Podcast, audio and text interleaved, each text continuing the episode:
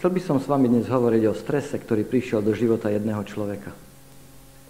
Nemalom strese. Ako sa s ním vyrovnával. Otvorte si prosím písmo sveté v Evangeliu Matúša.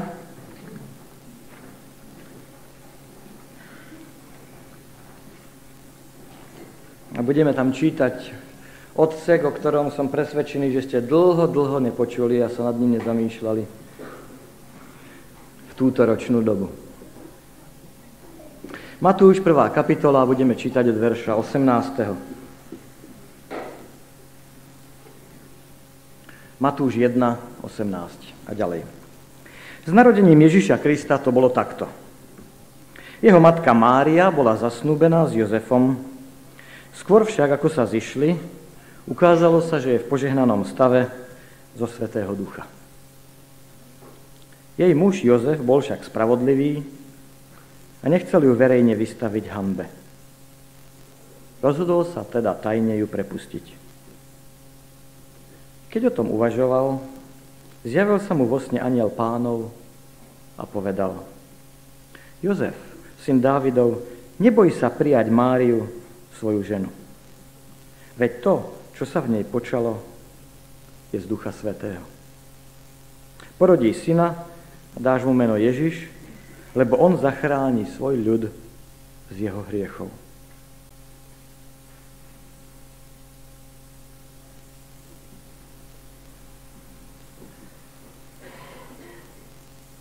Chcel by som si všimnúť dve slova dnes ráno v našom texte. To prvé je vo verši 19, kde sa hovorí Jej muž Jozef bol však spravodlivý.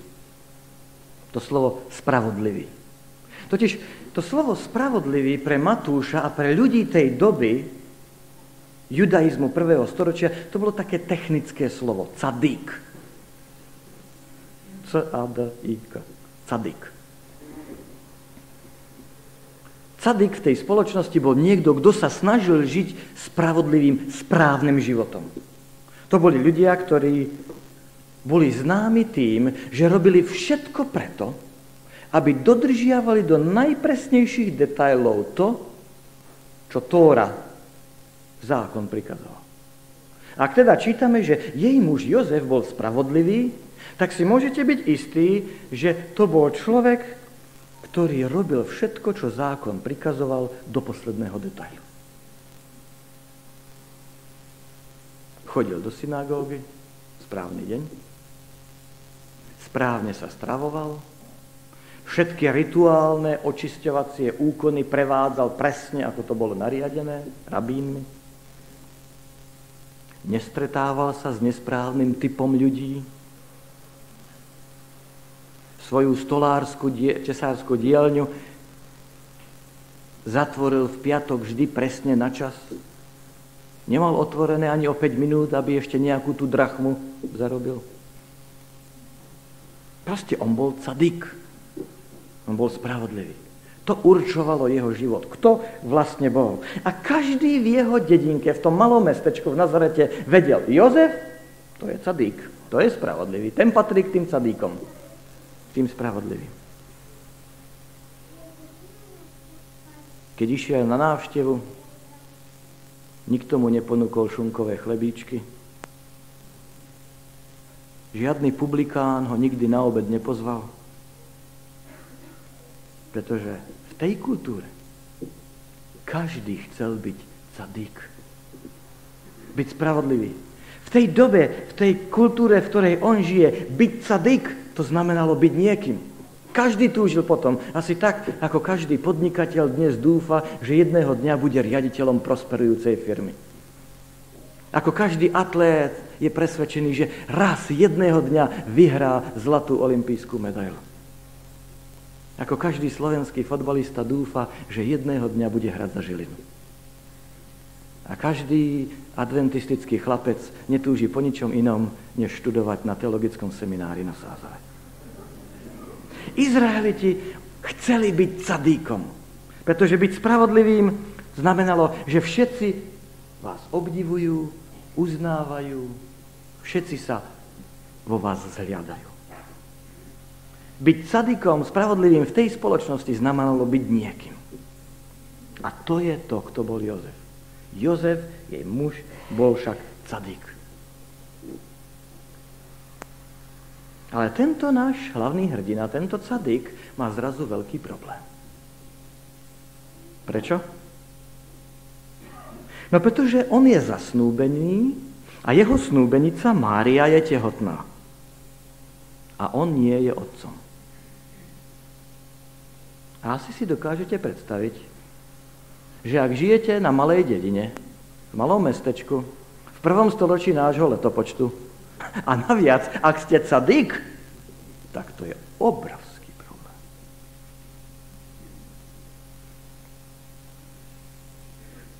Čo s tým Jozef urobí?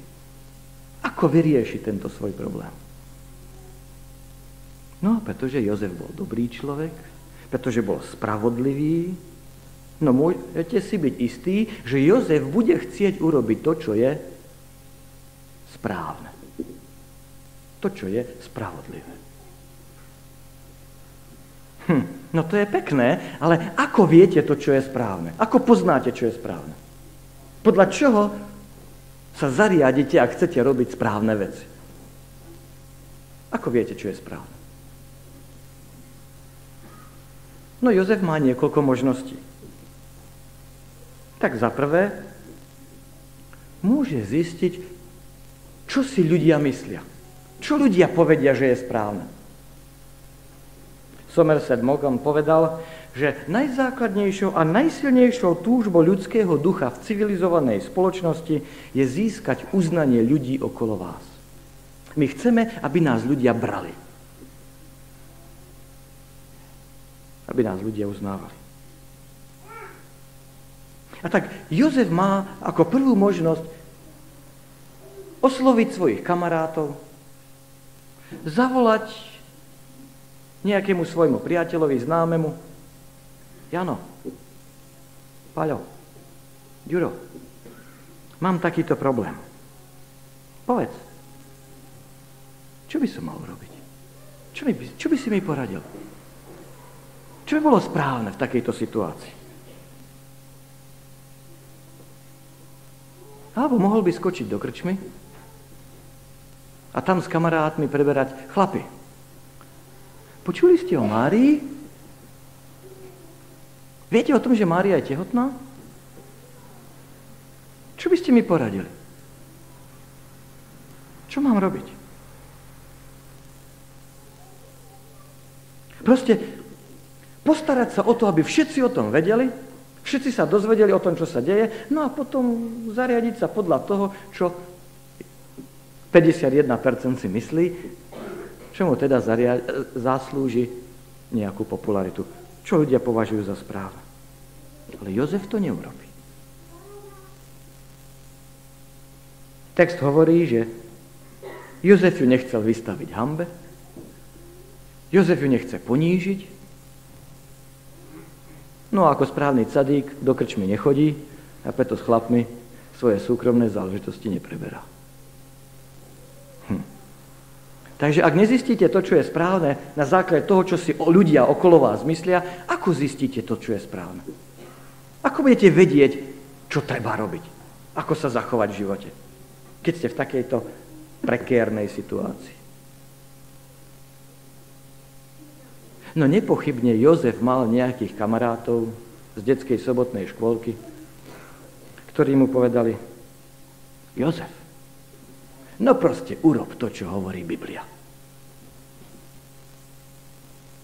Keď budeš v živote robiť to, čo hovorí Biblia, určite to bude správne. Zachovaj sa podľa toho. Počuli ste niekedy takú radu? No rob v živote to, čo hovorí Biblia. Ak budeš robiť to, čo robí Biblia, nemôžeš sa míliť. OK. Dovolte mi, aby som vám povedal, čo hovorí Biblia.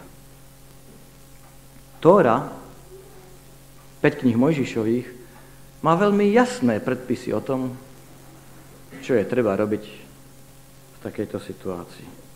Takže nájdete si 5. knihu Mojžišovu 22. kapitolu a budeme čítať verš 21.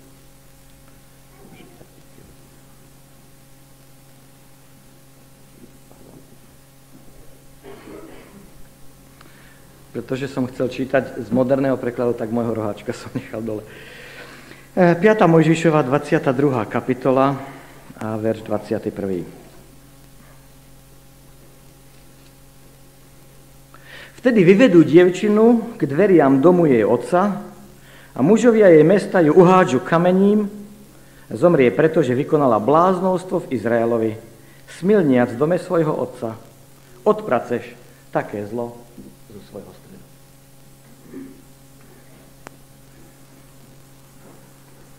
Biblia jasne hovorí, ako sa treba zachovať.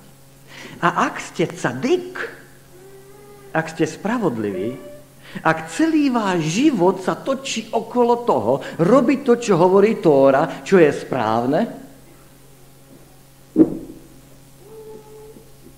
no tak Biblia hovorí jasne. Vyvedú dievčinu a ukamenujú ju pred všetkými ľuďmi. To je to, čo hovorí Biblia. Viete, vždycky ma ako si zamrazí, keď ľudia hovoria, no proste to je jednoduché, akýkoľvek problém života, no proste rob to, čo hovorí Biblia. Ako keby Biblia bola nejaká zbierka predpisov do každej životnej situácie, bez ohľadu na kontext, okolnosti, kde proste len vždycky na takúto situáciu nájdeme, no aha, treba robiť toto. Viete, a ak Bibliu nepoznáte, že neviete, čo teda, v tak, kde sa o takej situácii hovorí, no tak dobrá konkordancia vám pomôže. Ale s dobrou konkordanciou môžete z Biblie dokázať čokoľvek. S dobrou konkordanciou môžete nájsť text, ktorý hovorí, že človeka treba zabiť.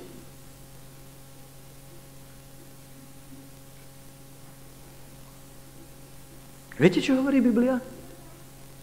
Biblia hovorí, že ak muž nájde mrzkú vec na svojej žene, dá jej do ruky rozvodný list a pošle ju z domu preč. To je to, čo hovorí Biblia.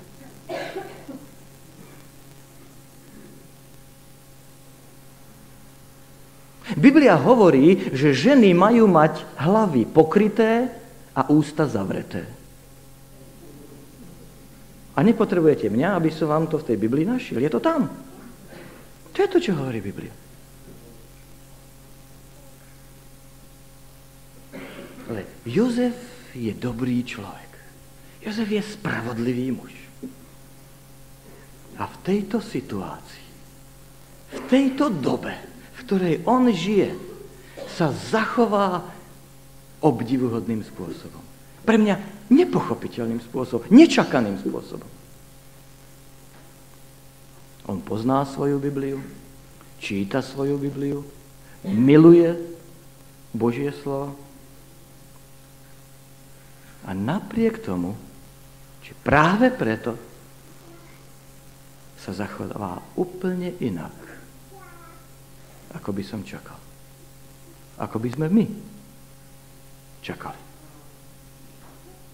Pretože zrejme Jozef číta Bibliu cez akési divné okuliare. Iné, ako ju čítame my. Jozef číta Bibliu cez okuliare, cez šošovky, čo mi to hovorí o povahe a charaktere Boha. To je otázka, ktorú on si kladie. A preto on dojde k záveru, ja jej neublížim, ja ju neponížim, ja ju neodhalím, ja ju nezahambím, ja neurobím nič, čo by znížilo jej hodnotu, ja neurobím nič, čo by ubralo jej dôstojnosti. Ja ju budem ochraňovať. Ja urobím niečo, čo bude v jej prospech. Nehovoríte. Jozef, kde si toto vyčítal v svojej Biblii?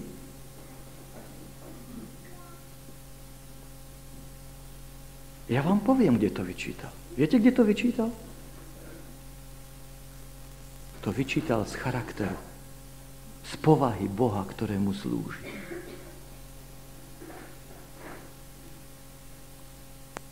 Viete, prvý človek na prvej stránke Nového zákona, s ktorým sa stretávame, nás učí, akým spôsobom čítať starý zákon.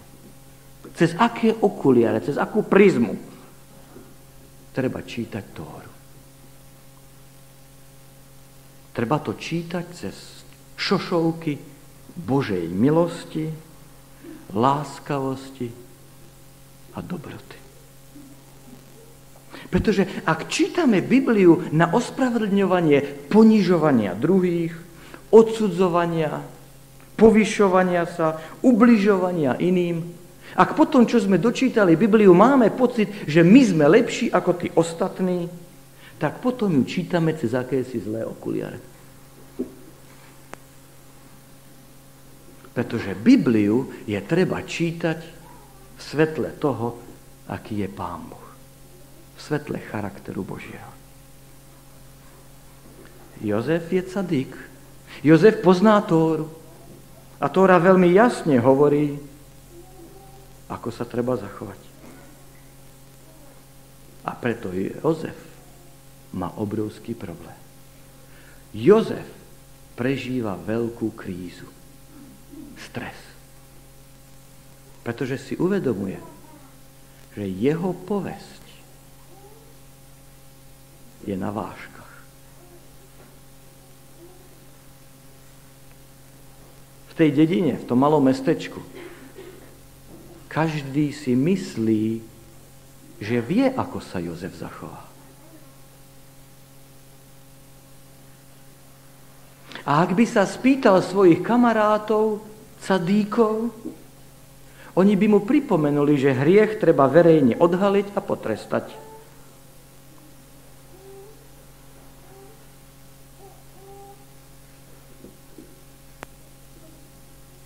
práve tu ten 19. verš nám niečo povie.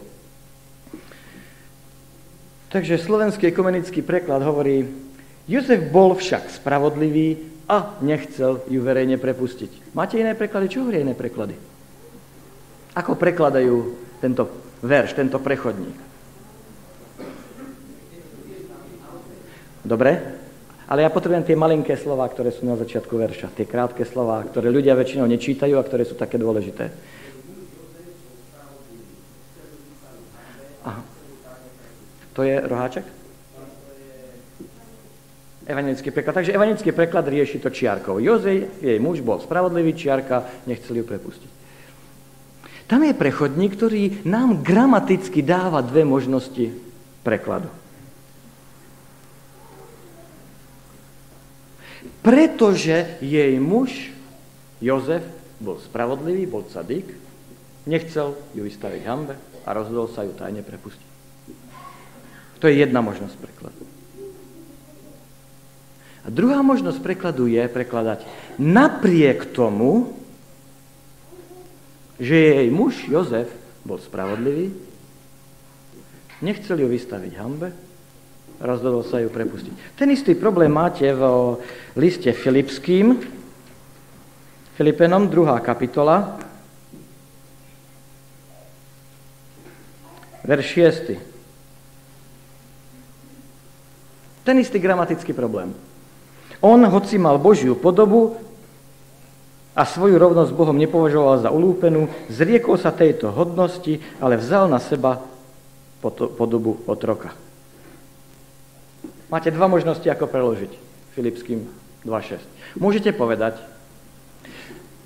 napriek tomu, že Ježiš bol rovný Bohu, bol kráľom vesmíru, napriek tomu nepochopiteľné pre nás niečo. Zriekol sa tejto svojej hodnosti, tohto svojho postavenia a stal sa sluhom. Alebo môžete preložiť, práve preto, že Ježiš bol Bohom, zriekol sa svojej hodnosti a stal sa sluhom. Gramaticky obidve možnosti sú možné. A to, ako to budete prekladať, záleží od toho, akú máte teológiu. Čo si myslíte, ako rozumiete veciam. To znamená, ak si myslíte, že Najväčšou, najväčším úspechom v živote je mať vysoké postavenie, dosiahnuť niečo, budete prekladať ako? No napriek tomu, že on bol až tak vysoko, urobil niečo, čo je nepochopiteľné a stal sa niekým, kto je tam. Ale ak čítate to, čo hovorí Biblia, ak rozumiete charakteru Božiemu, budete prekladať a práve preto, že bol Bohom, stal sa sluhom, pretože Pán Boh, alebo dôvod, prečo Pán Boh je tou najšťastnejšou bytosťou vo vesmíre je, pretože Pán Boh je sluhom všetkých. Pretože Pán Boh vie, že cesta ku šťastiu je cesta služby. No a v tomto prípade máme ten istý problém u Matúša. Buď môžeme preložiť, pretože bol spravodlivý, nechcel ju prepustiť. A to je to, čo väčšina prekladov si zvolí. Ale mnohí teológovia povedia, nie, nie, nie. My musíme prekladať v svetle židovskej doby prvého storočia, my musíme prekladať napriek tomu, Napriek tomu, že bol spravodlivý. On sa rozhodol, napriek tomu, že bol cadík, on sa rozhodol, že nebude robiť škandál. Cítite to napätie? Cítite ten stres, ktorý máme v tomto príbehu? V tom systéme, v ktorom Jozef vyrástol, sa čaká, že cadík, že spravodlivý sa zachová určitým spôsobom. A že teda Mária bude odhalená a spravodlivo potrestaná. Čo nepovedal pán Boh, že od hriešnikov sa treba oddeliť a zásady treba dodržiavať? Žiadny cadík tejto doby by neváhal. Oni by vedeli, čo majú robiť.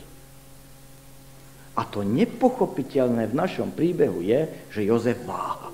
Že ako si sa nemôže dostať k tomu. Proste on sa nedokáže postaviť do čela tej procesie, ktorá ju odvedie do domu jej otca a prvý hodí kameň, pretože povie, ja nie som otcom. S týmto dieťaťom ja nič nemám.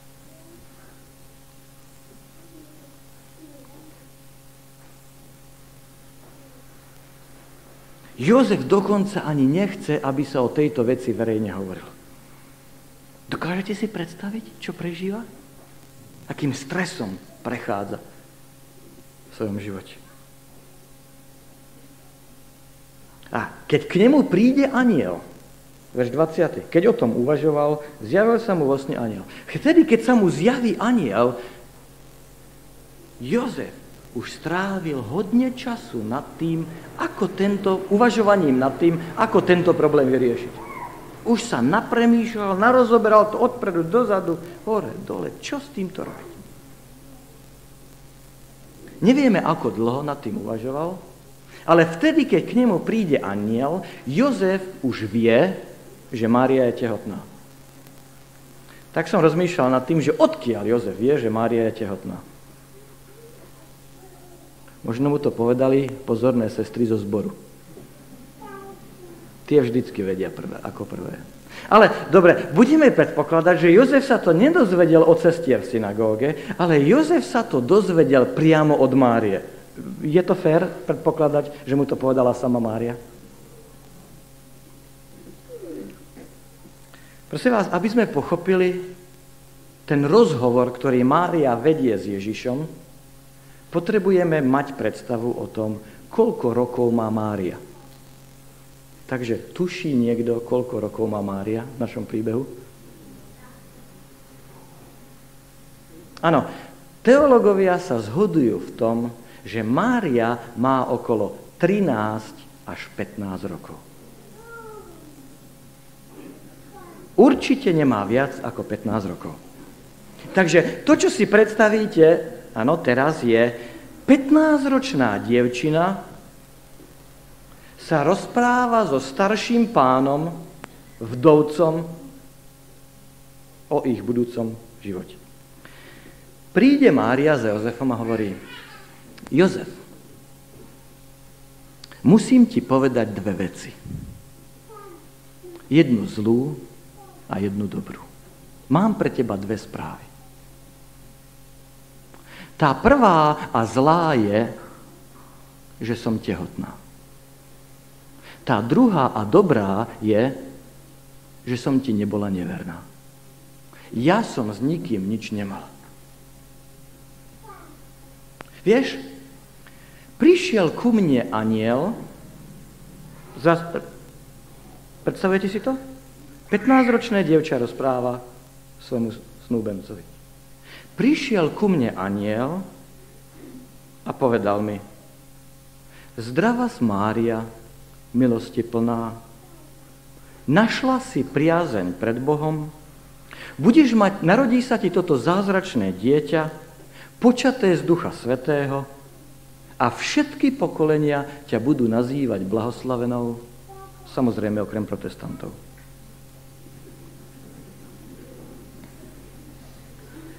Dokážete si predstaviť,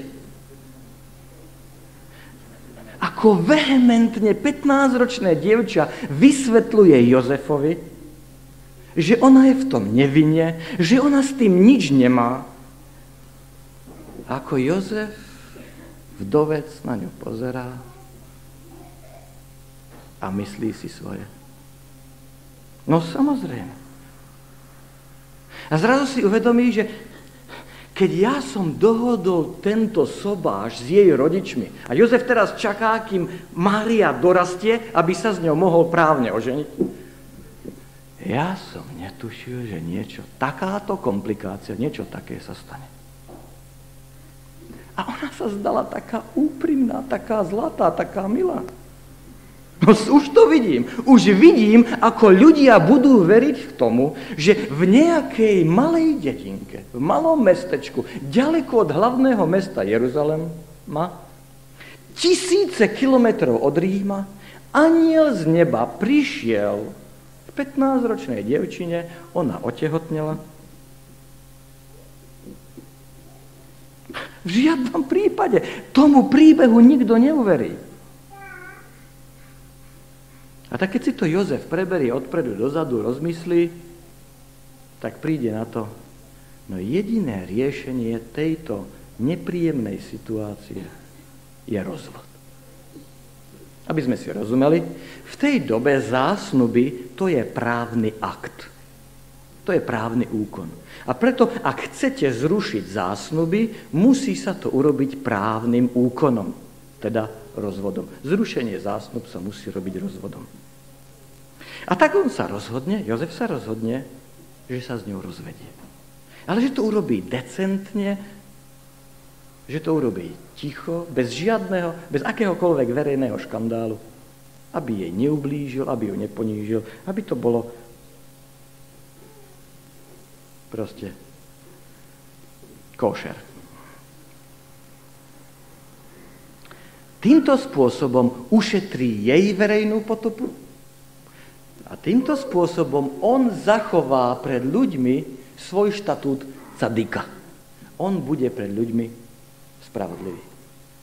No a tu prichádza to druhé slovo, ktoré chcem, aby ste si všimli vo verši 20. Keď o tom uvažoval, zjavil sa mu vo sne aniel pánov a povedal, Jozef, syn Dávidov, neboj sa. Fíha. Rozmýšľali ste nad tým, prečo aniel mu povie, Jozef, neboj sa. No asi preto, lebo sa bál. Jozef má strach. A príde aniel z neba, na to treba aniela z neba, aby prišiel a povedal mu, Jozef, ty sa už nemusíš báť. Jozef, ako je povedali Rusi, nepereživaj. Neboj sa. A čoho sa Jozef bojí? No asi dvoch vecí. Jozef sa bojí, že ak sa zachová tak, ako si to rozmyslel, že pán Boh sa na neho bude hnevať. Prečo? No lebo išiel proti Tóre. On tú Tóru prečítal nejakou veľmi divnou exegézou. Nejaký divný výklad. No určite pán Boh bude veľmi znepokojený, že došiel k takémuto výkladu. A tak sa bojí že pán Boh sa na neho bude hnevať. To je asi prvá vec, ktorej sa musel báť. No a tá druhá vec, ktorej sa bojí, nepochybne ešte oveľa viac, je, A čo bude s jeho postavením cadíka, spravodlivého spoločnosti?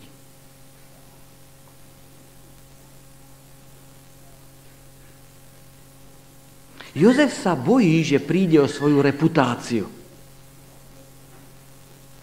Jozef sa bojí, čo si ľudia teraz o ňom pomyslia. Celý svoj život si budoval postavenie v tomto malom mestečku. Celý život sa snažil byť niekým. A teraz to, čo celý život budoval, je šmahom zničené.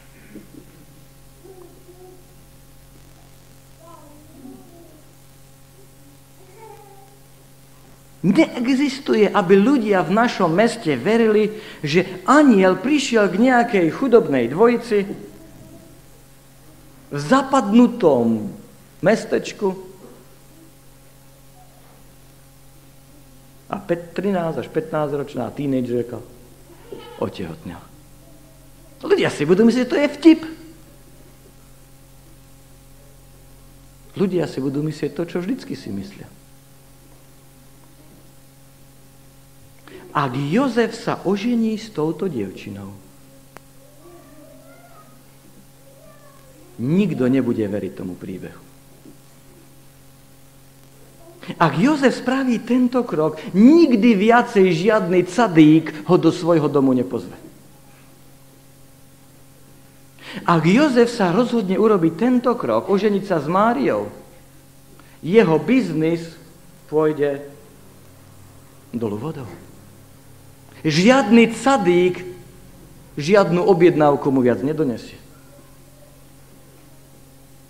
Jozef bude trpieť zbytok svojho spoločensky, finančne a duchovne v očiach ľudí okolo neho. Rozhodnúť sa stotožniť svoj osud s Máriou a s Ježišom znamená spáchať spoločenskú a náboženskú samovraždu. Nikdy viacej ho nebudú ľudia uznávať ako toho, ktorý Tóru rešpektuje. Je, ak sa rozhodne, že, sa, že spojí svoj osud s Ježišom a s Máriou, Jozefa to bude stáť ohromnú obeď. Jozef zaplatí obrovskú cenu.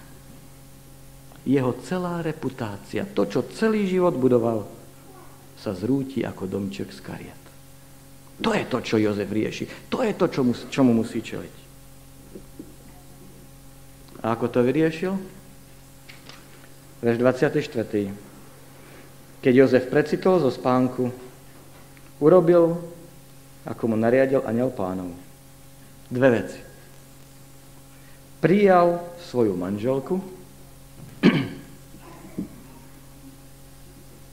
Doslova grécky text hovorí, zobral Máriu domov. Zobral ju domov. My prekladáme, prijal svoju manželku. Prečo? No to je právny úkon.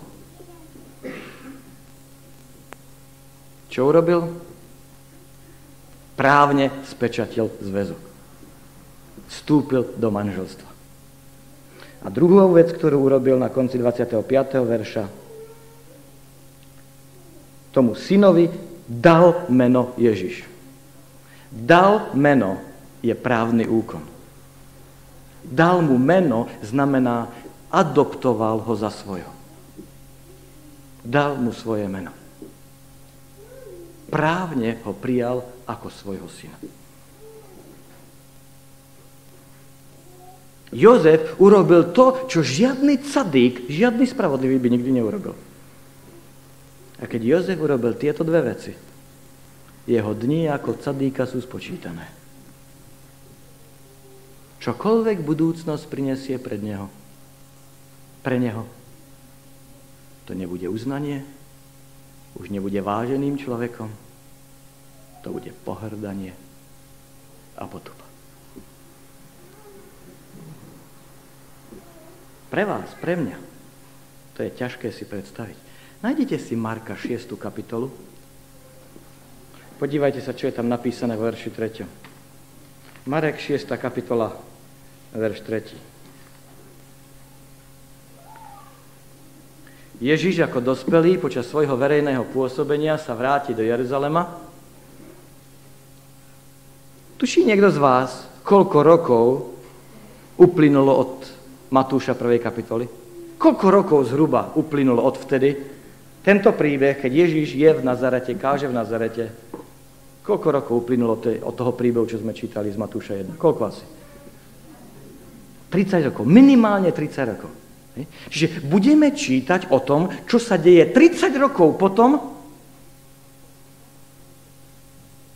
príbehu, o ktorom sme čítali u Matúša v prvej kapitole. Marek 6.3 Ľudia hovoria, či nie je toto azda ten tesár, syn Márie a brat Jakubov, Jozesov, Júdov a Šimonov. Všimli ste si niečo?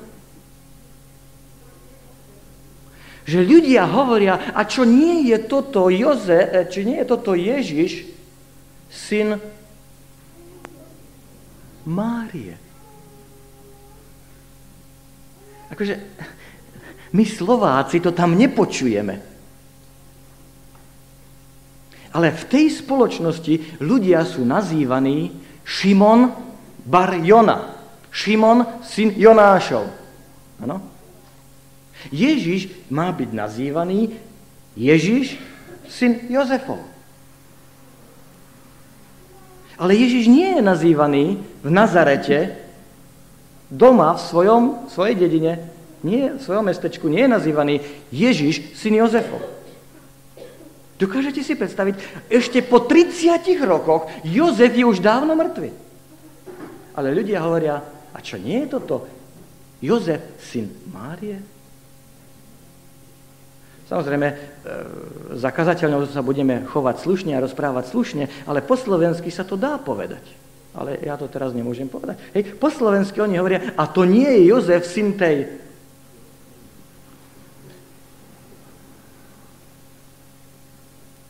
To je to, čo sa tu deje. To je to, čo Jozefa stálo, že si Máriu zobral za manželku. Že svoj život spojil s Ježišom.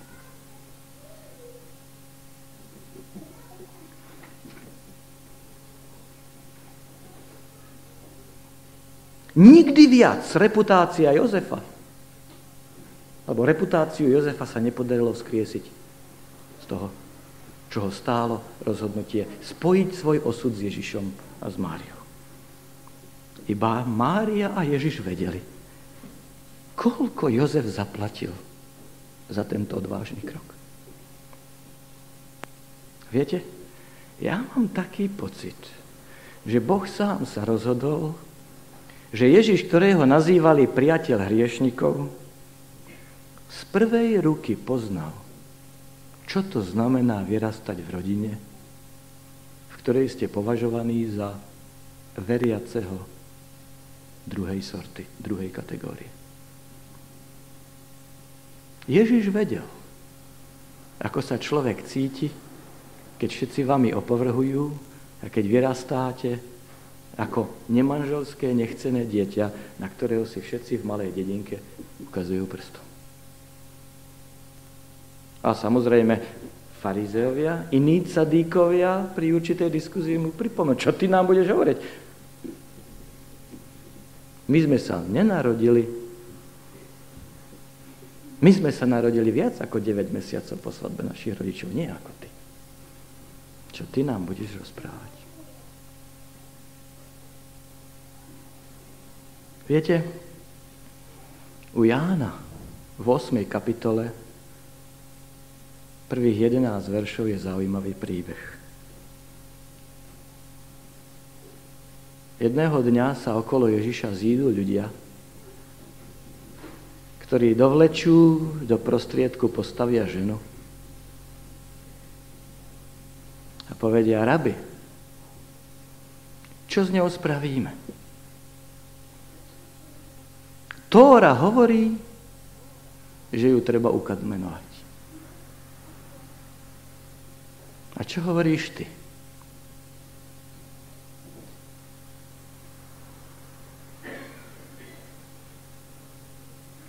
Oni mu hovoria to, čo každý dobrý cadik povie. Vieš, v zákone Mojžišovom, verš 5, Je napísané, že také ženy treba kamenovať. Čo ty povieš? Ty si cadik, nie si?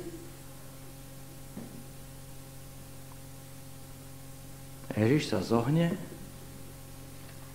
a píše do, do prachu. A oni tam nakúkajú a snažia sa zistiť, čo to asi tam píše.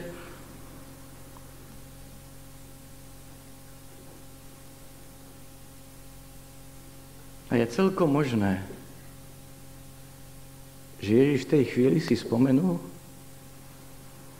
že pre 30 rokmi v Nazarete iné 13 či 15 ročné dievča čakalo, ako to všetko dopadne. A jeden mladý cadík menom Jozef povedal, ja v tejto situácii prejavím radikálnu lásku. A Ježiš sa vystrie, narovná, pozrie na nich a povie, v poriadku, cadíkovia. Takže ten, kto je bez hriechu, nech prvý hodí kameňom. A správa hovorí, že jeden po druhom sa vytratili ako gáfor. Až nakoniec zostal Ježiš sám so ženou, ktorú ochránil, ktorej preukázal radikálnu lásku, takže ju neukamenovali. A človek začína chápať, aký otec, taký syn. Aký otec, taký syn. Viete? Viete si predstaviť, čo by sa stalo, keby my, nasledovníci Ježiša Krista, sme boli známi tým, že radikálna láska je to najdôležitejšie pre nás v našom živote.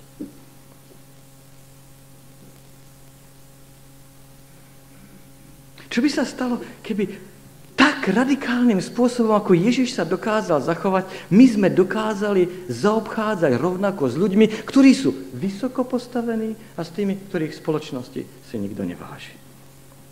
Čo by sa stalo, keby po Bystrici sa roznieslo, že nasledovníci tohoto Ježiša, pre ktorých radikálna láska by bolo to najväčšie, najdôležitejšie prikázanie zo všetkých. Ježiš povedal, ak milujete tých, ktorí vás milujú, ak ste dobrí k tým, ktorí sú k vám dobrí, čo pozoruhodného robíte? Aj mafiáni sa podľa toho správajú.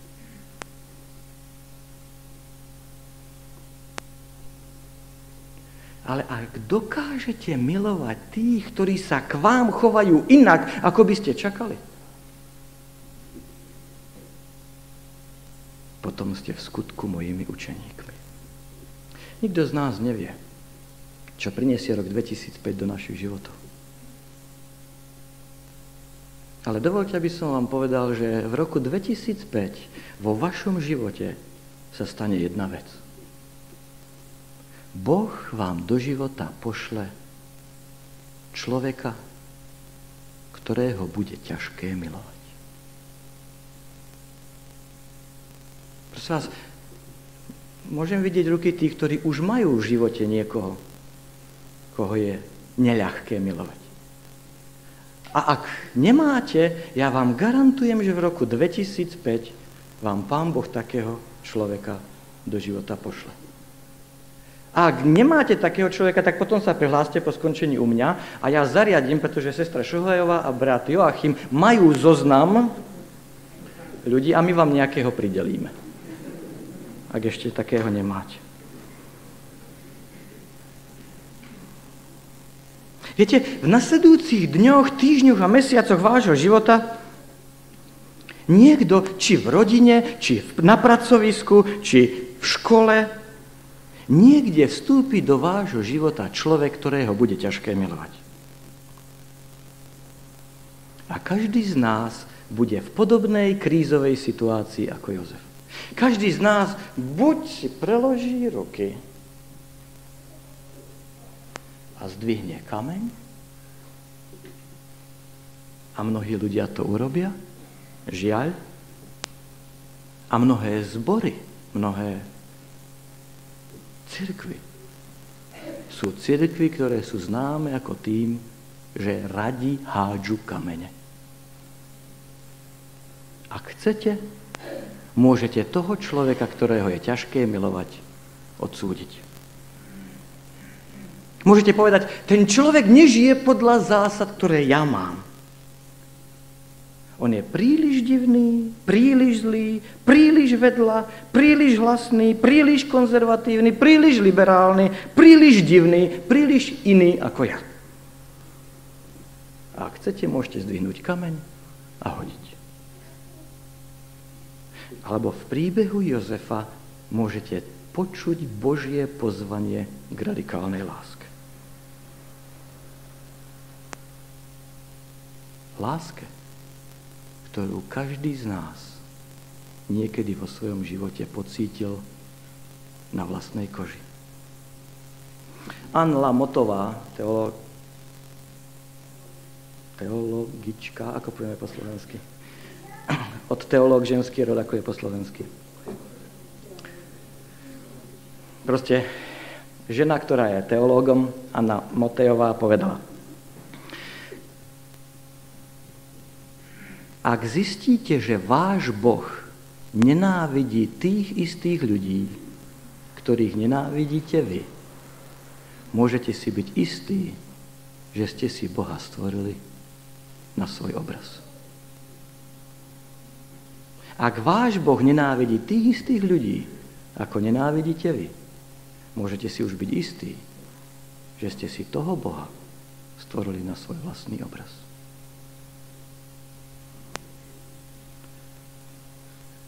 Myslíš si, že si spravodlivý? Chcel by si byť sadík? Potom Boh ti hovorí, môžeš byť, ak budeš radikálne milovať.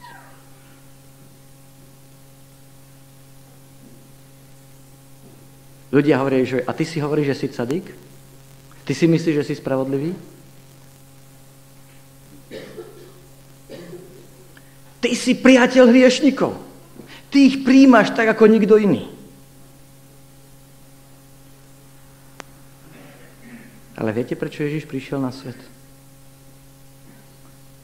Posledný text a končím.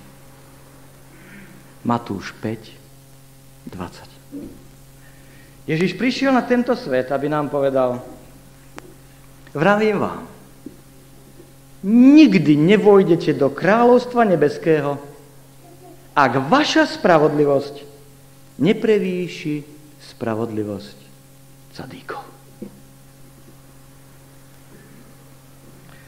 Ja vám poviem pravdu. Ak vaša spravodlivosť nebude lepšia ako spravodlivosť cadíkov, nikdy nevojdete do kráľovstva nebeského. Ľudia sa pýtali, o akej spravodlivosti to hovorí? A podľa toho poznajú ľudia, že ste moji učeníci, že budete mať radikálnu lásku. Nový, iný typ lásky medzi sebou lásky, ktorú na tomto svete nenájdete. Ježiš vedel o takejto láske. Ježiš zažil takúto lásku vo svojej rodine. A každý, každý, kto chce mať túto spravodlivosť, spravodlivosť, ktorá prevýši spravodlivosť cadíkov, tých, ktorí sa nazývali sami seba spravodlivými, môže niečo podobné prežiť. Pretože keď Ježiš prišiel, prišiel, aby založil nové spoločenstvo. Nový typ spoločenstva, nový typ cadíkov. Typ spoločenstva, do ktorého každý je prizvaný, v ktorom, do ktorého môže patriť každý bez rozdielu. Pretože týmto ľuďom už nejde o to, aby urobili dojem na iných, akí dobrí sú oni, ale aby prijali dar radikálnej lásky, ktorú len Ježiš ponúka. Pretože toto sú ľudia, ktorí hovoria, čo som dostal, dávam ďalej. Čo som prijal ja, posúvam tebe. A preto vás pozývam. Nechceli by ste spolu s Jozefom povedať, ja svoj život, ja svoj osud spojím s týmto Ježišom. Nech to stojí, čo to stojí. A budem, budem radikálne milovať. Amen.